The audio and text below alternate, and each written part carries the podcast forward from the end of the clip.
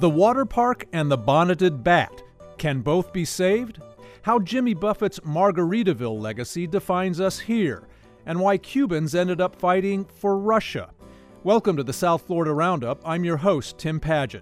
In the next hour, we'll look at the clash between a proposed water park at Zoo Miami and conservationists, including Miami's most popular wildlife booster, who want to protect the rare pine rocklands there. We'll also look at the parrot head culture that tropical rock music legend Jimmy Buffett left in Key West and beyond. And we'll examine Cuba's sudden and questioned claim that it's broken up a smuggling ring sending Cubans to fight for Russia in Ukraine. All that coming up right after the news.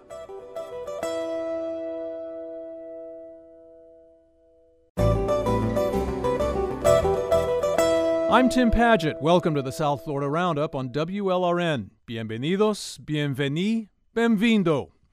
You've probably never heard of the bonneted bat. Neither had I until this week.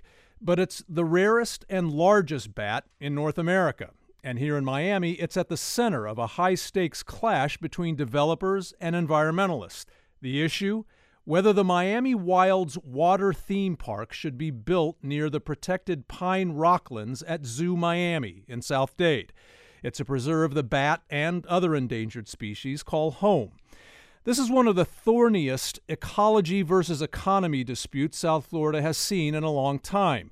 The Miami Wilds developers insist the 67 acre water park will not harm the pine rocklands or its flora and fauna and that it will be a $3 million a year boon to Zoo Miami. But conservationists, including Zoo Miami spokesman Ron Magill, argue it's too much of a risk since Pine Rocklands forest land has all but vanished. After a heated meeting this week, the Miami Dade County Commission decided to postpone a vote on the almost $100 million water park until September 19th. Which side should prevail? Is there a way both sides can prevail? Call us at 800 743 WLRN, 800 743 9576. You can also tweet us at WLRN. Joining me now in the studio is WLRN's environmental editor, Jenny Staletovich, who's been following this debate. With us here also is architect Bernard Zyscovich. He's a manager of the Miami Wilds Water De- Park Development. Welcome to you both. Thank Thanks, you. Tim. Jenny, I think we have to start here with why environmentalists oppose this water park. First, remind us exactly what a pine rocklands habitat is. And, and what is it about the pine rocklands at the Zoo Miami site that they say warrant protection from a project like this? So, a pine rockland forest is a forest that's only found in South Florida, the Bahamas, parts of Cuba. It has a limestone fo- floor, mm-hmm. um, which makes it really uh, special and unique. It has an airy canopy of just those old dade pines. Those are the pines that grow in this forest. Yeah. And so, as it has shrunk over the years, it's in, it's become an oasis for species that can't live anyplace right. and else. Much, and m- many of us, who, like me, who live in South Dade, probably walk by, bike by little tracks of pine rocklands all the time and may not even notice it. Yeah. Right. I mean, yeah. the real pine rockland, you will see that that limestone base. It's rocky. There'll be mm-hmm. pits with the key deer down in the Keys love the pineland down there because they're little watering holes. That's one right. of the ways they survive. Mm-hmm. So it was also high ground. It was the Pine Ridge that mm-hmm. that wrapped its way along the coast and largely got developed over the years. And, um, and less than three percent of of, of uh, uh, pine rocklands that originally existed on this planet now Right. Yeah. And this this track, the Richmond Pine Rockland, was once an old Navy blimp base. Mm-hmm. Um, it was over 2,000 acres. Uh, after the war, when the blimp base was decommissioned, there was damage from a hurricane. The Navy started hand, giving out parcels, donating right. it to University of Miami got some, Miami Dade County got some, the Coast Guard got some. It was all divvied up, um, but it largely went undeveloped, except for the zoo. Part of it turned was turned into Larry and Penny Thompson Park, right. um, the Department of Defense, a, a satellite field, but it was wide open, and it became this real oasis for some of these species that now you know, like the bonneted bat, and like I think the you, bonneted you've, bat, you've, the tiger beetle, about seventeen other uh, endangered species.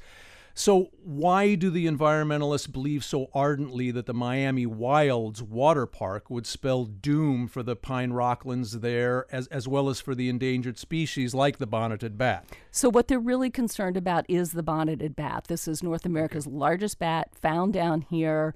Um, it was, uh, you know, when when they started looking more closely at this land. And I will say I said before it was largely undeveloped for years until the a Walmart project a few years ago got approved on land that UM used to own. That drew a lot of attention and scrutiny to this land. A lot of surveys were done. They were looking at plants and animals and they discovered this bonneted bat population. Um, they okay. are big bats. They need lots of room to fly and forage. They consume huge amounts of insects and so they need this big dark dark open area to forage. And that parking lot is now um, the feeds the largest colony, known colony of bats, of bonneted bats um, that there are and in so the world. I, and so I also have to just quickly ask why does Zoo Miami's most recognizable personality, Ron Magill, so strongly oppose it himself, as he wrote in a recent op ed and, and in a letter to the Miami Dade Commission. Right. So I talked to him, and, and he said he regrets not objecting to the Walmart project, that he was afraid that that project was going to do damage to species. Um, he said he didn't speak up, but this time around with Miami Wilds. the, the, remind us, the Walmart project being? It is on Pine Rockland. It's mm-hmm. a, a it's called Coral Reef Commons. Mm-hmm. It's apartments. Um, it's a strip mall, basically. Across across from it's it's right. It's right next door to, to the zoo, zoo on Miami, right? Right. Mm, okay. And so he he he says he and he said this regrets time not not having reg- right. Right, regrets not speaking up, um, and this time he just felt like he had to say something because he felt like this. The, another development was going to harm these species even more. Despite the fact that his employer, Zoo Miami, is in favor of, of this project the project. Parks Department, right, right, right, right, right. Now, Bernard, your developer group, Miami Wilds, argues this water park can, in fact, be built and operated without harming the Pine Rockland site. Take us through the main claims the environmentalists make that you feel are exaggerated or, or, or just plain wrong. Well, Tim, thanks, thanks so much for the opportunity. Um, first of all, myself and my partners consider ourselves environmentalists. Uh, we're usually on the advocacy side of these types of arguments. But I really appreciate today the opportunity to talk about the science because I think that this conversation has gone in the wrong direction and, frankly, is full of misinformation. So let me take you through what we perceive to be the issues. I've agreed actually with everything Jenny said except for one thing. So we, we agree the Pine Rockland itself is not an issue because we're not anywhere near the Pine Rockland. The project site is in the parking lot and one third of the parking lot will be water park. The other two thirds will remain parking lot because the zoo needs the parking and it's already disturbed and there really is no issue. So I agree completely with this issue being boiled down to the Florida bonneted bat. Uh-huh. And this is this is the place that we feel that our message has not been heard.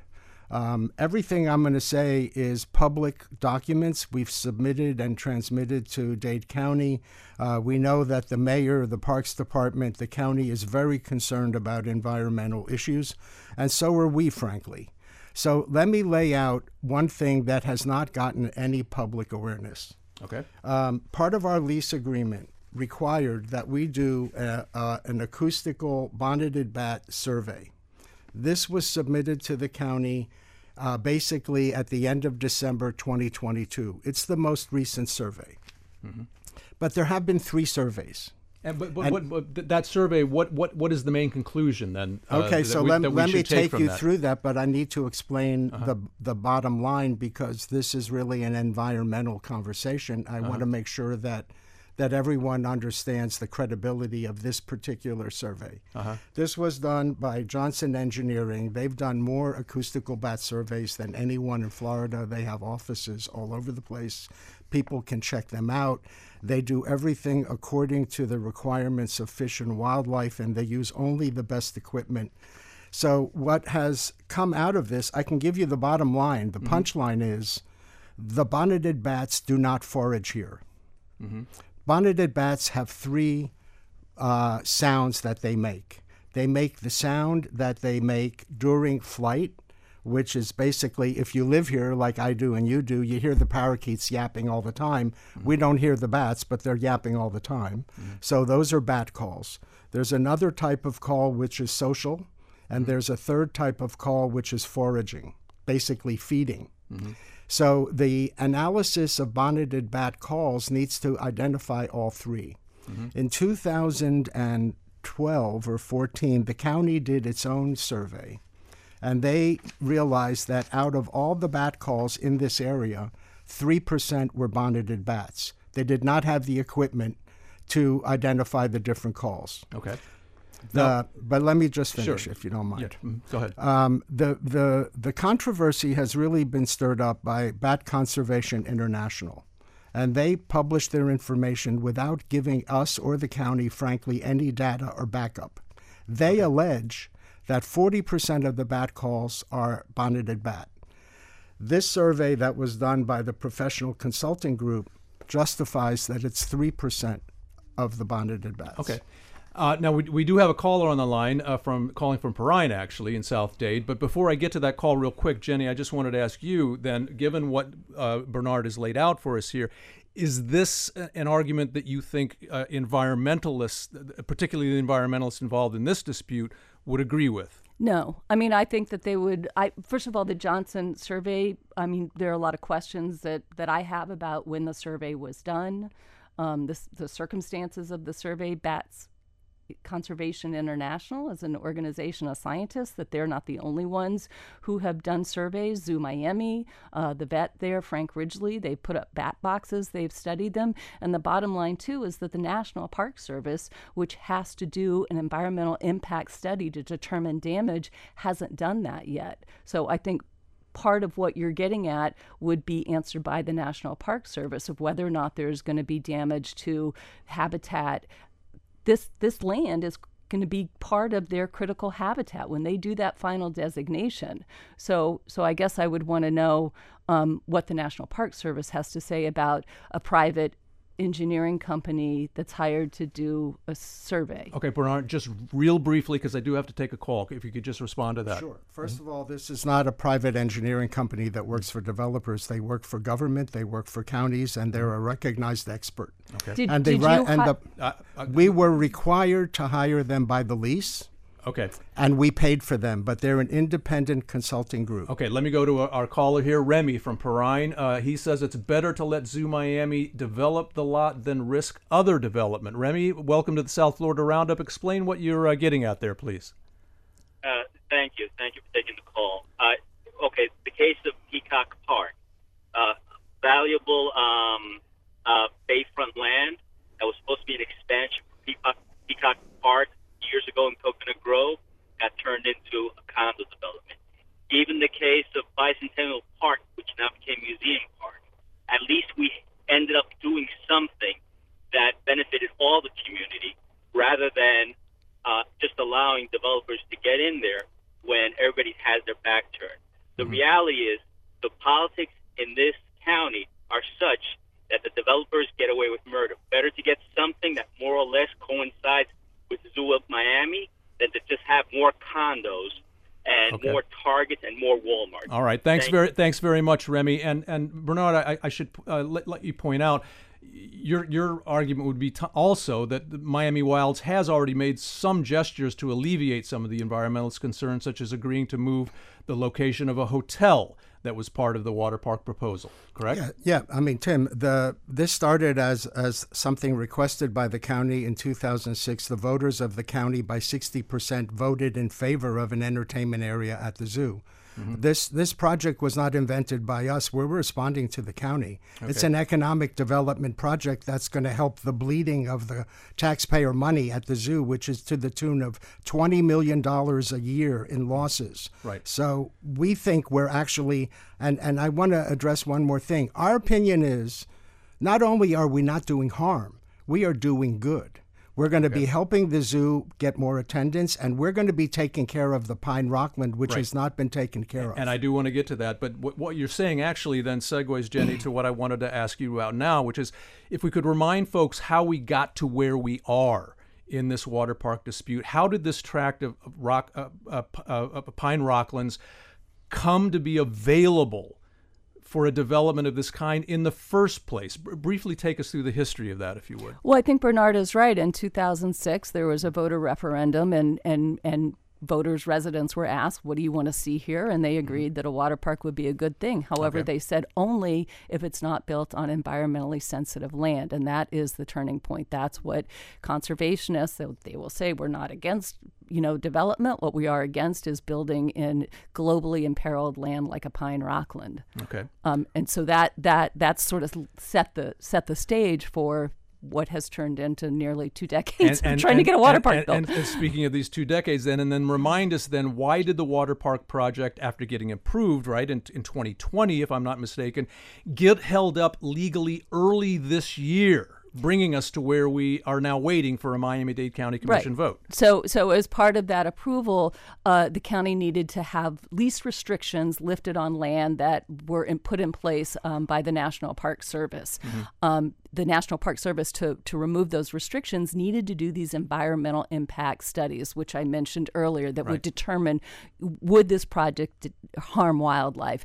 The a couple of conservation groups who've been following this put in a records request and said we want to see those studies.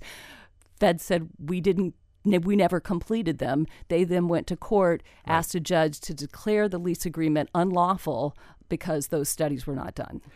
I'm Tim Padgett. You're listening to the South Florida Roundup on WLRN. We're talking about the dispute over a proposed water park on protected land at Zoo Miami. Call us at 800 743 WLRN, 800 743 9576, or tweet us at WLRN. Bernard Zyscovich, do, do you feel it's gotten lost on folks then, amid all the shouting, um, that the federal government itself does not seem to have a problem with this water park being built on this site, that they, they agreed to lift the restrictions on this land, as Jenny pointed out? And so, why would you say they are okay with it? Well, we've had, during the course of this process, I want to emphasize the county has been extremely diligent in making sure that nothing happens at the water park area that would impact either the Pine Rockland or uh, anything related to the Florida bonneted bat. Mm-hmm. The county is great stewards of their environmental holdings. Uh, we needed to do some lot line adjustments because when the county got the land, the lines were drawn in a way that don't coincide with the disturbed area, meaning the area outside of environmental areas, which is the parking lot. Mm-hmm. So we needed the lines adjusted so that they could readjust uh, the area so that we're limited only to the parking lot, which we are. Okay. So so they decided well, we can release the lands because the the parking lot is already disturbed and there are no okay. natural areas there. Okay. We only have 30 seconds left. I want to each ask each of you in just 15 seconds between now and September 19th, is there a chance that there could be a compromise of any kind here, Jenny? Um I don't I don't think so. I mean, okay. I think also. Oh. Uh, and Bernard, same question. Any compromise? I think there's been a tremendous com- amount of compromise. We invite the science to be revealed. We've never had the okay. audience to reveal the data right. that we have. Well, we'll see then. Bernard Zyscovich is an architect with the Miami Wilds Water Park Developer Group. Jenny Staletovich is WLRN's environment editor. Thanks very much to you both. Appreciate it. Thank you. Still to come, the Margaritaville legacy that Jimmy Buffett left us. This is the South Florida Roundup on WLRN.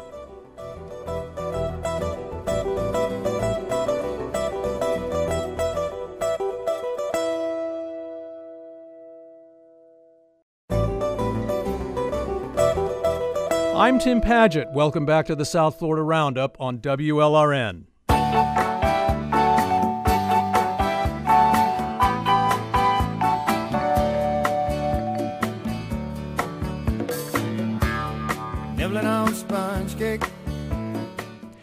I should have a margarita and a shaker of salt in front of me for this segment, but it's only 1.30 in the afternoon, even though it is 5 o'clock somewhere.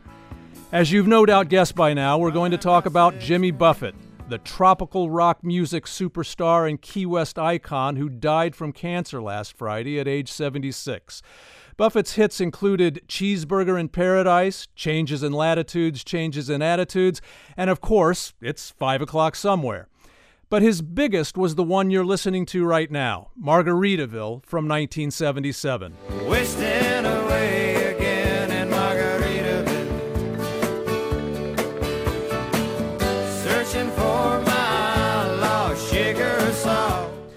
The song introduced not only Buffett to the world, but also its setting, Key West and it ushered in a party hardy culture of so called island escapism that's come to define the Keys, if not all of South Florida. The craze for Margaritaville music and merchandise, fueled by an ardent fan base known as the Parrot Heads, made Buffett a billionaire. But has his flip flops credo also fostered a perhaps too laid back attitude in this particular latitude? What's your take on the legacy of Jimmy Buffett? Call us at 800 743 WLRN, 800 743 9576, or tweet us at WLRN. Joining me from where else, Key West, is Dr. Corey Malcom. He's lead historian at the Florida Keys History Center and knows a lot about Jimmy Buffett's cultural impact. Corey, welcome. I believe we have Corey with us by Zoom, no? Corey? Well, I was going to ask Corey to remind us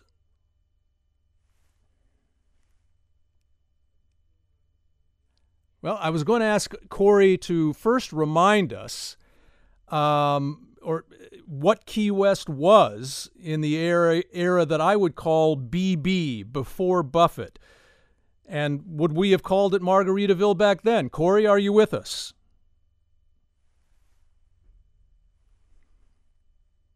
Well, I guess not. Well, I think if Corey were here, what he would have pointed out uh, is that Key West, back in, let's say, the, the early to mid 70s, was not the Key West, obviously, that we know today. Uh, it was it had just been sort of turned over by the the the, the Navy, uh, the naval base there, and frankly, to tell the truth, one of the pillars of the economy was marijuana running. And then along comes Jimmy Buffett in, in the mid late 70s with this song, Margaritaville. And the entire place, the entire culture of the place really transforms. Now, of course, Key West had back then, uh, in the early part of, of the century, Hemingway and Sloppy Joe's, for example, the famous bar that was uh, built there in the early part of the 20th century, they'd already given Key West a, a certain tropical escape aura. But that's, that was nothing compared to what the song and Jimmy Buffett, Margaritaville, brought uh, to, to that aura of, of, of Key West. And I think uh, Key, Key's historians like uh, uh, Corey Malcom, who are now still we're working to, to get him on the line with us here from Key West. I think he'd agree that um, Key West was ripe uh, for the kind of tiki hut image overhaul that Buffett brought to the place with with the song Margaritaville, and a lot of that had to do with the the affinity that Buffett had, who for Key West. He was, as let's remember, a, a, an Alabama native. Um, and like a lot of people who fall in love with Key West, he was he was coming from someplace else. But he he had such an affinity for Key West, and vice versa. Key West, I think, ended up having an affinity for Buffett, and I think then that was why he ended up being so responsible for this for the offbeat cultural renaissance that Key West began to be, be known for in the wake of that song's phenomenon, meaning Margaritaville, not to mention uh, the tourism boom that followed. And I'm just checking now then to see if, if we've been able to get Dr. Malcom back on the line with us so that I can let him weigh in on this Jimmy Buffett legacy discussion that we'd like to uh, like to have with him. And one of the other important, uh, I think, um, facets of this discussion uh, about Jimmy Buffett and the Key, West is, is, is the extent to, to which he was responsible for the rather offbeat cultural renaissance that Key West began to be known for in the wake of, of, of the, the phenomenon of the song Margaritaville, not to mention the tourism boom that followed, as I mentioned. Um, and I think a big question to ask is whether Key West formed this unique sense of self it's so famous for today would it have developed that sense of self without the Jimmy Buffett factor? And I am told that we now have Dr. Corey Malcom back with us from Key West. Uh, Corey, are you there? I am. I, Thank goodness. Sorry, uh, been, sorry we lost you having, there. Yeah, no, I've been having a conversation with you, but uh, um, it wasn't coming through, so I apologize for that. No idea what went on. Well, Corey, let's let, let, let me go first back to what, what I was talking about. Let's let, let's first remind ourselves what Key West was in the area that, as I say, I would call BB before Buffett. Would yeah. would we have called it Margaritaville back then? Oh no, no. Uh, Key West, uh, you know, when Jimmy Buffett got here, what in late 1971, Key West was uh, it was a Navy town. Right. You know, uh, there was a big Navy base here, uh, and uh, um, that was really the big driver of, of the Key West economy, and and uh, um, really set the tone for, for the community in a right. lot of ways. Now, so, but as, as I pointed out, the, the, there was that era though with Hemingway and Sloppy Joe's that had given Key West a certain tropical escape aura, though. No, had, had it not? Yeah, well, to some degree, and certainly in the Depression, um, that was one of the the uh, big uh, uh, things that the the federal government tried to do was reinvent Key West as sort of this. Uh, you know, tropical getaway for uh, right. for Americans. So, uh, right. you know, and there to some degree that was uh, successful, but uh, but but but um, but but that's but that sort of lays out though the, the the the fact that Key West was ripe for this kind of tiki hut image overall that brought Buffett ended up bringing to the place with the song Margaritaville, right? Right, right. And there are a number of factors that happened in the early 70s that really um, kind of laid the groundwork for somebody like Jimmy Buffett to come in and, and do what he did. And that is, um, you know, the Navy did leave very shortly after uh, Buffett arrived, and and with that, the Key West economy collapsed. Collapsed. Uh, the city fathers sort of said, "Okay, we need to reinvent ourselves again," and and uh, they turned their eyes toward tourism as uh, uh, you know the next big thing. Right. And uh, so for somebody like Jimmy Buffett to you know become popular and and you know write this song Margaritaville that everybody you know just assumed meant Key West. Right. Um, it was uh, that really the the I think everybody was was ready for that. Right, Buff. Buffett, Jimmy Buffett was what Key West was waiting for in, in, in the context yeah. that you've just described. And why do you think Buffett had such an affinity for Key West and vice versa? Well, um, you know, that, that, it's hard to say exactly what it was. He certainly came from a maritime family. You know, he grew up in in uh, Alabama, coast of Mobile, Alabama. Uh-huh, right. Mar- mm-hmm. Maritime family um, had tried his hand at music in Nashville. Found that a little uh, off-putting and and uh, not much to his liking. Uh, made his way to Miami, and then through a friend came to Key West and I just found it to be magical for you know any number of reasons. The people that right. were here, the the, the, the quasi tropical culture that was here, and of course the water. Right. And uh, I think uh, he was just smitten with the place. How responsible was he then for the offbeat cultural renaissance that Key West began to be known for in the wake of that song's phenomenon, meaning Margaritaville? Not to mention the tourism boom that followed. How responsible yeah. was he?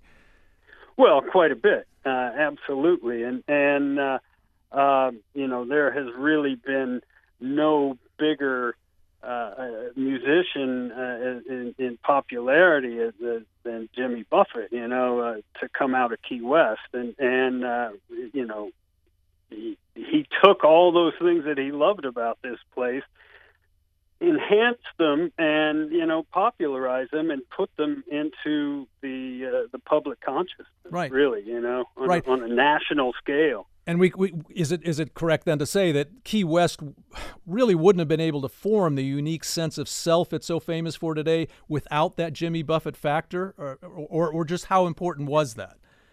Well, yeah, and I think what he did, you know, and with Margaritaville was somewhat redefine Key West because um, you know, sort of this this uh, lazy sort of uh, you know hanging out on the beach, and you know uh, that's how everybody lives their lives.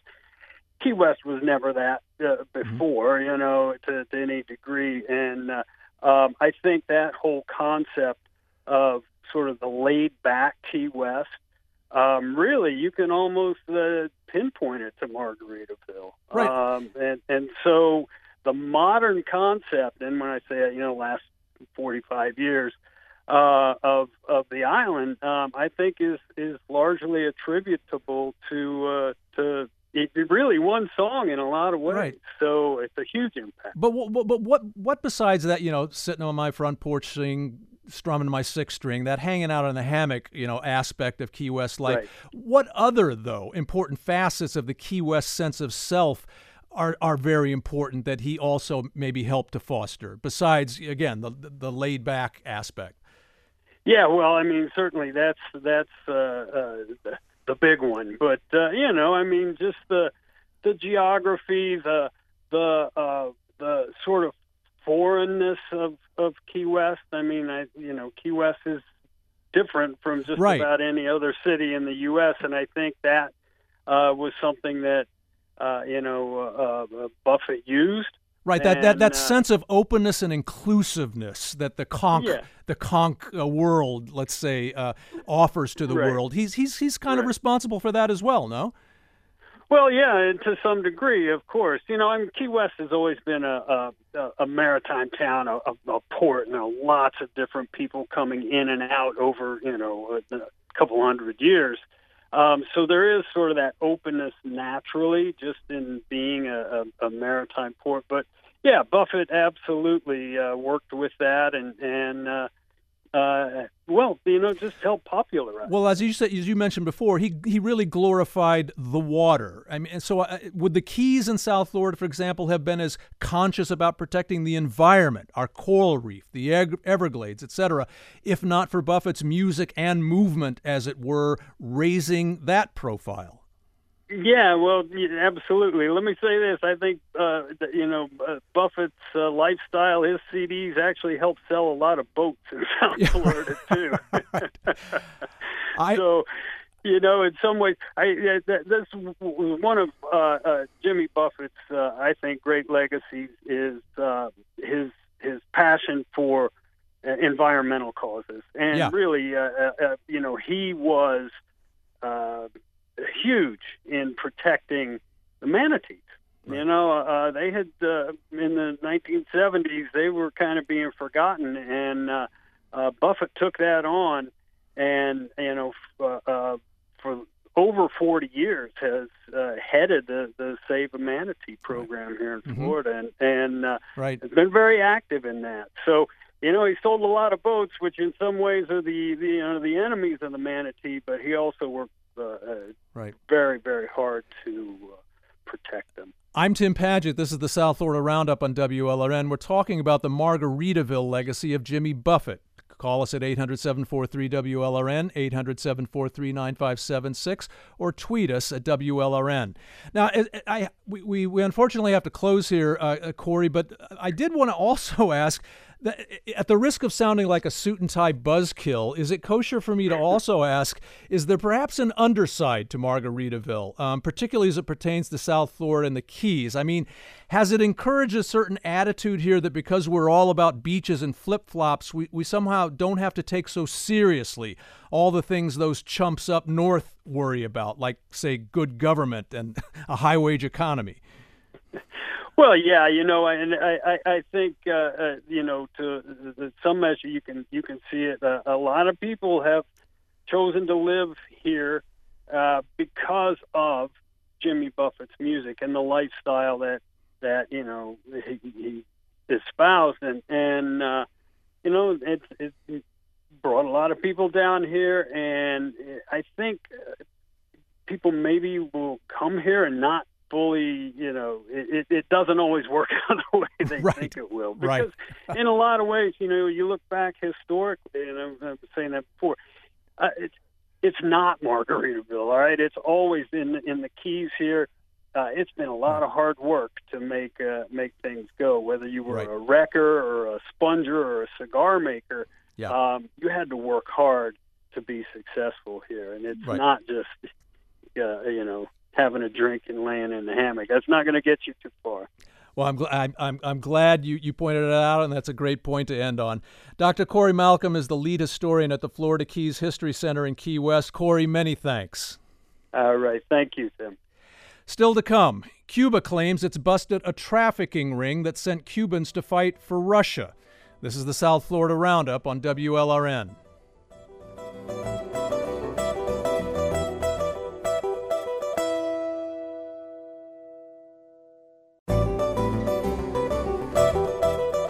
I'm Tim Padgett. Welcome back to the South Florida Roundup on WLRN. Back in May, this program was one of the first to discuss reports coming out of Russia that Cubans residing there were signing up to fight with Vladimir Putin's army against Ukraine. They were reportedly doing so in exchange for Russian citizenship as a way to avoid having to return to the repression and economic catastrophe back in Cuba. But this week, the Cuban government announced it's dismantled a Russia based human trafficking ring that it says was rounding up Cubans on the island to fight for Russia. Last night, it said it arrested 17 people. Havana also took a rare swipe at its ally, Putin, and distanced itself from his disastrous, unprovoked invasion of Ukraine. Critics, however, especially here in Miami, say it's hard to believe the Cuban government didn't know about Cubans being recruited to fight for Russia. They say the regime's claim that it busted a human smuggling ring is simply a smoke and mirrors attempt to cover up its earlier complicity in sending fighters to Russia. There's never been a shortage of opinion here when news like this pops up in Cuba, so what do you think? Call us at 800 743 WLRN, 800 743 9576, or tweet us at WLRN. Joining me now is Eric De La Fuente. He's a Cuban American professor of international relations at Florida International University and an expert on Russia, Ukraine, and Eastern Europe. Eric, welcome to the South Florida Roundup. Good, after, uh, good afternoon, Tim, and thank you for the invitation.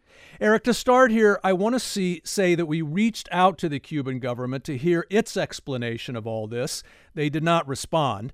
But I want to read two parts of the statement Cuban issued this week. First, quote, Cuba's enemies are promoting distorted information which seeks to tarnish the country's image and present Cuba as an accomplice to these human trafficking actions, which we firmly reject, end quote. And second, quote, Cuba is not part of the war in Ukraine, end quote. Okay, Eric, the Cuban government is obviously very sensitive to this accusation that what they did this week was simply crack down on something they were actually taking part in. But why do so many people believe that that is precisely what's going on here? Tim, uh, and, and as you reported, you were one of the few programs that back in May started reporting on some of the already reports that were coming out of there of Cubans being in the front, uh, whether fighting in Ukraine or trading, tra- training in Belarus. The Cubans have come out to do that because, of course, they understand that if they are perceived by the U.S., by the EU, and favoring Russia or being complicit, being part of the actual conflict, uh, th- that could jeopardize these relations. But there is no doubt that to a, a, certain level, the Cuban government first, at the very least, knew about this. At the second part, played an instrumental part. Because we need to put this into context. Cuba has been one of the most staunchest allies of the Kremlin, of Russia, during this conflict. And in fact, Cuba's relations with Russia at this stage are at its strongest phase since the fall of the Soviet Union. Look, Cuba has led a lot of the propaganda narrative of the Kremlin in Latin America and a big diplomatic push to get African countries, Latin American countries, well, Cuba has long-standing ties to help in the diplomatic support and votes, etc. And let's not Right. forget, there's a long-standing relations between Cuba and Russia dating back to the Soviet Union. So, Right. We, we should remind our listeners that, according, you know, based on what you, you're pointing out here, we should remind them that Cuba, like other governments in Latin America, both left wing and right wing, because let's not forget that former right wing President Jair Bolsonaro in Brazil has also been very supportive of Putin, that they have refused to condemn Russia's invasion of Ukraine. And Cuba and Russia are very are of course very close allies. What then do you think caused the Cuban government to suddenly start backing away from Vladimir Putin the way it did this week? I mean, did Cuba just decide its image was being hurt by all these reports of Cubans fighting for Russia in an invasion that most of the world has condemned? oh, the Cubans have always been very good about managing their brand and their image, right? And uh, and I think they understand that it has uh, important consequences. You're in the midst of a U.S. election, and, and, and the difference between the Biden administrations in terms of sanctions and a potential, let's say, a Trump, uh, the former Trump government uh, uh, administration was big. So they, they want to make sure that they cannot, that, that a Biden administration cannot engage so much with Cuba if they see Cuba is seen as an internal part of this conflict with Ukraine, given that President Biden has taken a strong stance supporting Ukraine. The same thing with the EU deal with Havana. That's a, a number of the countries that are members of NATO, the European Union. Again, Ukraine is the centerpiece today in world news, and if Cuba uh, is an internal part of it, it would potentially damage a lot of economic advantages or other things. Right. But let's let's put into context one one thing, Tim. In the last few months, you know, the high level visits of, of Nikolai Patrushev, which is inner circle of, Krem, of, of, of Putin, not just uh, Secretary of the Russian Security Council to Havana, or Igor Sechin, uh, of course, uh, who's been a long time inner circle as well, and, and Cuba's prime minister going to going to Russia, spending 11 days. Cuba's defense minister meeting with with Right. Russia's defense minister Shoigu. That that that matters. Right, we've seen a lot of that, like, but but but Eric, is there evidence though that the Cuban government was either taking part in or turning a blind eye to the actual recruitment of Cubans to fight for Russia? Is there actually evidence of that though?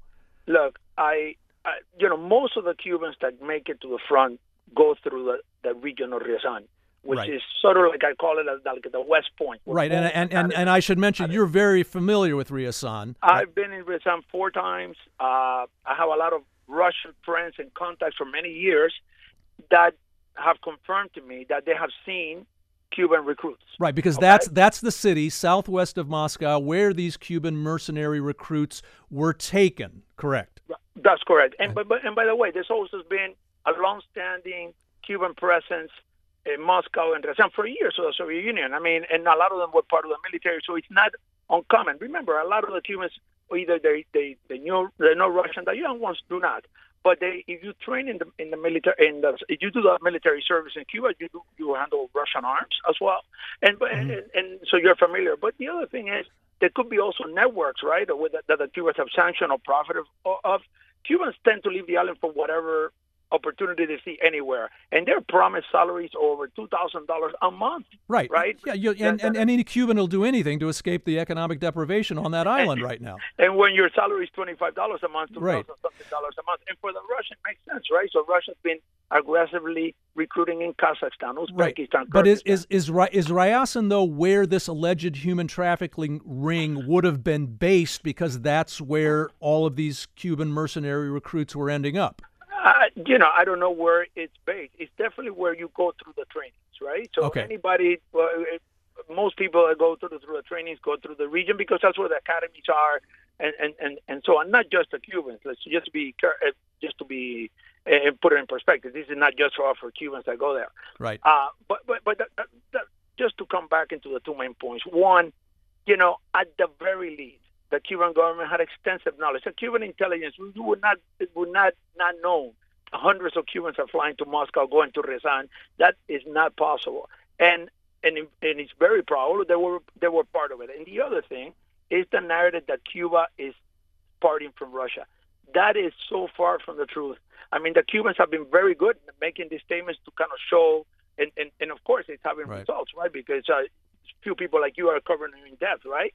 But I mean, the Cubans are very closely tied to the Kremlin and, and the level of investments, the level of Mhm. military cooperation. Today, and that is not changing in any way. Right. I'm Tim Padgett. This is the South Florida Roundup on WLRN. We're talking about Cuba's claim that it broke up a trafficking ring that was sending Cubans to fight for Russia. Call us at 800 743 WLRN, 800 743 9576, or tweet us at WLRN. Eric, as I mentioned at the outset, last night Cuba's Interior Ministry announced it had arrested 17 people in connection with this alleged operation that was trafficking Cuban mercenaries to go fight for Russia, but they gave no names or any other details. What do you think we're going to see in the coming days from the Cuban government uh, on this controversy? You know, when I when I saw originally the the press release, right, the state you know, Cuban state media about uh, uh, discovering this ring, I predicted right away there will be arrests and there will be long sentences and so on. This is like when, for example, the Kremlin arrests an oligarch, right, and arrests uh, him on corruption, right, even though they were doing the corruption with him, right. So even if you're part of it, I, think you're going to see that, and I think they they're, they're going to tout that as, as part of taking action in this in this thing, and and I think some of the you know, declarations, you know, especially to make sure to assure, for example, the Biden administration, hey, look, I mean, we're trying to mend relations. We're not part of this conflict, uh, you know, uh, at, at this level. But uh, you know, there is there is other other evidence that points the other way. Cuba has played a role, for example, of the of the Russians' presence in Venezuela, right, and the Wagner Group presence in Venezuela, sure. yeah. that connection. There are Russian troops in Nicaragua. The, the Cubans have were very big enablers on making that happen, and mm-hmm. you know, which is a part. So it is not just about this announcement. I usually we usually tend to cover, you know, naturally so, an event or an announcement. This is part of a bigger strategy or a bigger thing. Now, does Cuba want to tout this? No, of course not, because it doesn't and do that. But Cuba has a long history of making money, whether it's on doctors that they send away, or athletes, or or artists, etc. And they're making, and they're probably making money off this as well. Now, part of this is also part of a bigger thing. If they want other things from Russia, Russia sent millions right. of dollars in oil to Cuba over the last, you know, definitely let's just say since the war started. Uh, they used to do it before, and part of it is the, the Kremlin has a clear strategy. They don't want to mobilize more people inside Russia, right? Because it's not popular. Right. So they mobilize in Central Asia, in Syria, in, in Cuba, in other parts, wherever they can get uh, uh, soldiers. And especially, we can see that if, if the Wagner Group, for example, which is disintegrated or, oh. or devolves into something else, mm-hmm. you need troops and not putting Russian citizens or right. at least number of Russian citizens on the front. Right, is, is a good strategy. Eric, we only have a minute left, but I, one thing I want I want to go uh, sort of a historical thing here that's relevant. If it is true that the Cuban government is announcing this human trafficking ring as a way to cover up its own involvement in or its ignoring of Cubans going to fight in Russia, critics say we've seen this sort of thing from the, the communist regime before, right? And I'm specifically talking about the Ochoa brothers and the drug trafficking scandal back in the 1980s. Uh, is is that relevant to, to, to think about here? Uh, uh, absolutely, it's a, it's a good example. It's a good analogy. I mean, that uh, Ochoa and the De La Guardia brothers. This was a part of the inner circle of, the of, of Fidel regime. Castro, right? Of, yeah. Fidel Castro, and they were put in charge on corruption charges and drug trafficking. Right. To think that the Cuban government did not know was not part of that. Right. Naive, right. I'm gonna Eric. Eric, unfortunately, I'm gonna have to yeah. leave it there. I apologize, but thanks very much. Eric De La Fuente is an international relations professor at Florida International University. Eric, again, thanks. Gracias. Thank you. Gracias. Finally, on the roundup, we say hello this week to an emerging South Florida icon and goodbye to one that is passing away. I'm talking about Coco and the Clevelander. Last night, 19 year old Coco Gauff of Delray Beach won her semifinal match at the U.S. Open in New York. She'll play for that Grand Slam title tomorrow. Gauff is the number six ranked player in the world, and that I mentioned she's only 19 years old, you wouldn't know it listening to her uncommonly mature reflections, like this one she shared with WLRN's Wilkin Brutus this year. I'm going to be starting my own foundation. Um, it's something I knew I was going to do. Um, pretty much since I was like maybe 10 years old. I just, you know, didn't know that tennis would happen so fast. So I didn't know I would be able to have the opportunity to do it so soon. And I'm grateful. Um, I'm very, um, I notice how much privilege I have in my situation. Uh, so I kind of want to use that to help other people. As I said, a South Florida icon in the making. Unfortunately, this week we learned a South Beach icon is soon to leave us, the Clevelander Hotel. Its owners say the 85 year old Art Deco gem on Ocean Drive will, will be replaced by a 30 story building offering affordable housing. It'll hurt a lot to see the Clevelander go. Perhaps it'll hurt less knowing this will help ease Miami's dire housing affordability crisis, but we'll have to wait and see if that really happens. That'll do it for the South Florida Roundup. It's produced by Helen Acevedo with help from Paulie Landis. Our engagement editor is Katie Cohen. Katie Munoz is our director of original live programming. Our director of enterprise journalism is Jessica Bakeman. Mateo Sanchez is digital editor. Sergio Bustos is WLRN's vice president of news. The vice president of radio and show's technical supervisor is Peter J. Merce. Richard Ives answers the phones. I'm Tim Padgett. Have a great weekend, and thanks for listening. Gracias, merci, obrigado.